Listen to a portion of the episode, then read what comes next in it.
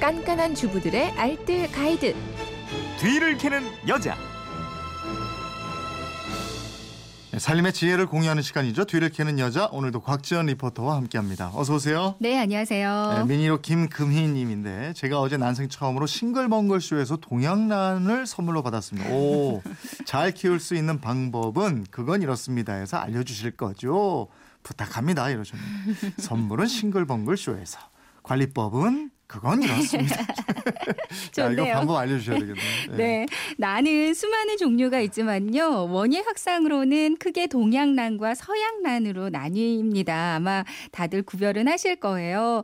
동양란은 꽃색은 화려하지 않지만 단아하면서 부드럽게 흐르는 잎의 곡선이나 은은한 향이 좀 감상의 대상이고요. 반면에 서양란은 양란이라고도 불리는데요. 동양란에 비해서 꽃이 크고 색이 화사하고 외양이 좀 풍성한 게 특징이에요. 네. 근데 이 동양 란이 키우기가 좀 까다로운 걸로 알려져 있는데요. 근데 사실 키워보면 생명력이 참 강하고요. 아주 잘 자라는 식물이 또 이 동양란이라고 합니다. 아니 사무실 책상에 이렇게 보면 생기 있게 잘 자라는 난 이런 거 보이면요 네. 책상 주인이 굉장히 그 성실하고 부지런할 것 같은 그런 생각이 들어요. 그러니까요.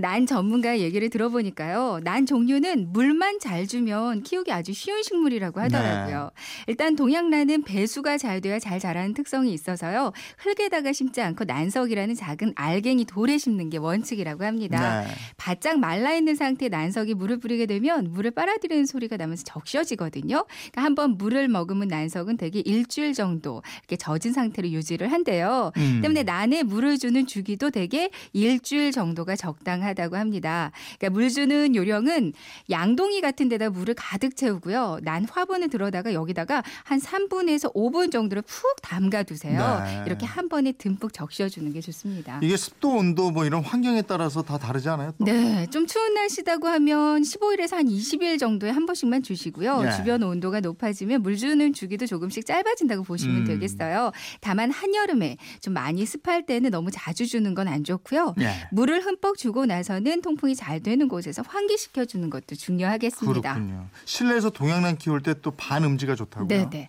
햇빛을 직접 받는 것보다는 좀 밝지만 빛이 직접 들지 않는 곳을 택하는 게 좋다고 하는데요. 음. 거름이나 비료는 이게 흙으로 심어져 있지 않기 때문에 직접 주는 건 피하는 게 좋고요. 네. 이 깨끗한 흙에 그 물을 부어서 걸러낸 물 있잖아요. 네. 이 정도만 줘도 충분하겠습니다. 아, 분갈이 이것도 까다롭더라고요. 네.